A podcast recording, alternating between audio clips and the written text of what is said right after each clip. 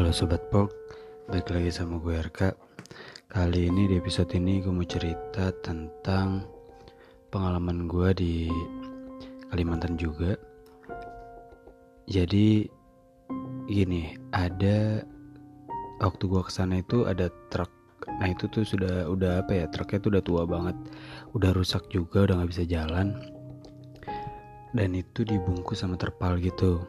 Nah jadi dari pas gue baru ke sana itu gue nanya-nanya nih truk rusak kenapa? Bla bla bla dan dan karyawan lama di situ tuh cerita kayak ini dulu bekas tabrakan gitu kan. Dan kebetulan nabrak orang uh, cewek gitu pagi-pagi buta eh nggak pagi-pagi buta sih subuh gitu. Jadi cewek ini mau berangkat kerja nah naik motor nah nggak sengaja nggak sengaja itu ketabrak. Karena emang masih gelap banget dan kebetulan motor ceweknya itu nggak nyalain lampu lampu rem gitu kan. Jadi kalau nggak nyalain lampu depan kan lampu rem juga nggak nyala. Jadi nggak begitu kelihatan. Dan posisinya pas banget di belokan. Oh jadi uh, perkara itu truk itu jadi nabrak perempuannya perempuannya itu mati di tempat.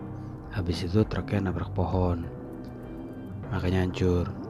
Nah terus ada kejadian di mana malam-malam pas gue tidur jadi kamar gue ini nggak jauh sama truk ini disimpan. Kayak posisinya berapa ya? Deket banget lah 20 meteran.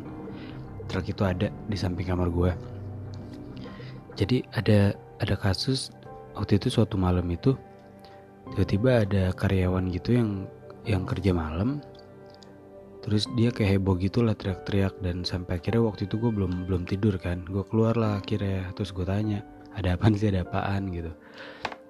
Dan ternyata ceritanya itu dia itu ngelihat lampu truk itu nyala. Dan sempat klakson tiga kali. Yang padahal itu sama sekali nggak ada energi listriknya. Jadi kan truk itu kan energi listriknya itu dari aki kalau truk itu nggak nyala ya kan dari aki. Nah akinya itu udah dicopot udah lama banget dicopot gitu. Jadi truk itu bener-bener sisa rongsokan aja sisa besi aja. Nah mulai dari situ banyaklah cerita yang memang sering kok itu kejadian kayak uh, yang kerja malam lagi teleponan gitu kan di samping truk itu. Karena kan ya udah lebih biasa aja. Nah lagi teleponan gitu tiba-tiba dengar suara nangis gitu. Sampai akhirnya tuh dia cerita teleponnya saya tutup gitu. Terus saya nyari dan habis itu saya merinding banget. Dan suaranya itu tuh dari dalam truk itu cewek nangis gitu. Jadi banyak banget banyak banget apa kejadian tentang truk itu. Sampai akhirnya tuh uh, apa ya pihak kantor tuh mutusin buat ya udahlah kita jual truk itu eh, nyari-nyari dulu lah yang mau beli kan. Kita jual rongsokan begitu jadi jualnya besi tua gitu. Karena pas mau apa namanya karena kalau nggak dijual pasti bakal banyak kejadian kan. Nah yang serunya lagi adalah pas pengen dijual itu akhirnya uh, tukang las itu motong-motongin dulu nih karyawan. Uh, tukang las ini motong-motongin yang bagian pengelasan motong-motongin motong-motongin truknya jadi kecil pokoknya jadi besi tua gitu. Nah pas udah dipotong-potongin itu yang serunya gini.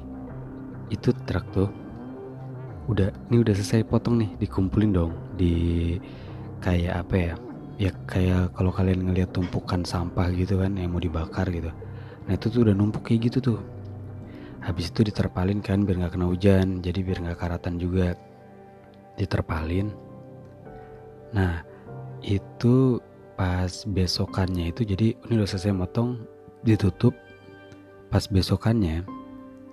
Jadi itu jadi tuh posisi yang yang serunya itu posisi uh, salah satu partnya itu kalau kalian truk itu di depan kan lampu itu ada dua kanan kiri yang normal sih truk biasa. Nah yang nabrak itu itu kan bagian kiri lampunya pecah tapi masih ada tuh sisanya nah jadi itu semua bersih tuh tempat. Semua ditumpuk di situ. Lampu sebelah kiri itu masih diem di tempat yang jadi kita tuh pas ada yang lewat itu besok pagi karyawan udah lewat lah kok ada lampu di sini gitu kan. Bekas truk taro yang ditaruh sebelumnya tuh samping kamar gue itu yang 20 meter. Jadi lampunya itu di situ ya. Terus ada karyawan polos gitu kan ngapain terus sini ya udah dibuang tuh. Ditaruh di tumpukan yang lain. Nah ada yang lihat. Itu ngapain dibawa-bawa? Lampunya gitu kan. Karena dikira mau dibawa pulang kan. Terus enggak aku temuin di sana gitu. Itu aneh banget. Gue gue langsung kayak pas diceritain ah seriusan lu? Sumpah pak saya lihat itu di situ dan dipindahin sama si A gitu kan. Waduh akhirnya nggak lama kemudian kan sore itu ada pengepulnya datang dikirim.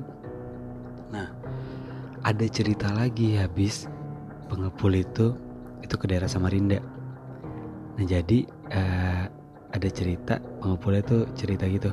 Jadi dia bilang salah satu karyawan gitu kan yang yang kenal gitu kan emang dia kayak saling kenal gitu. Telepon kata dia tuh dia pas jalan ini jadi ada ada kan itu kebanyakan itu setiap jalan kan hutan ya. Nah jadi kayak bukit tapi hutan gitu pas ngautin jalan itu tuh berasa sempet kaget ngelihat tiba-tiba ada cewek nyebrang. Tapi untungnya alhamdulillah nggak kenapa-napa supirnya masih selamat cuma sempet ngerem mendadak. Dan kebetulan malam pas laut situ jadi alhamdulillah nggak ada mobil di belakang atau di depan jadi nggak sempet tabrakan. Yang yang yang apa namanya yang akhirnya mereka cuma diem istirahat sebentar akhirnya lanjut jalan lagi. Jadi sampai segitunya padahal gua nggak tahu ya kenapa ya sampai segitunya. Tapi ya mudah-mudahan mungkin ya sekedar ada makhluk gaib yang iseng aja sih. Kalau korbannya ya mudah-mudahan udah udah udah bahagia lah di sana lah gitu. Jadi ceritanya begitu tentang mungkin kalian kalau ada cerita atau pengalaman atau tahu juga kayak ada bekas kendaraan yang habis tabrakan itu kan pasti suka ada aja ceritanya. Apalagi kalau keluarganya nggak ikhlas atau mungkin dari korban itu sendiri Oke ceritanya segitu aja. Semoga kalian suka. Jangan lupa di follow Dan di share ya. Thank you. See you. Goodbye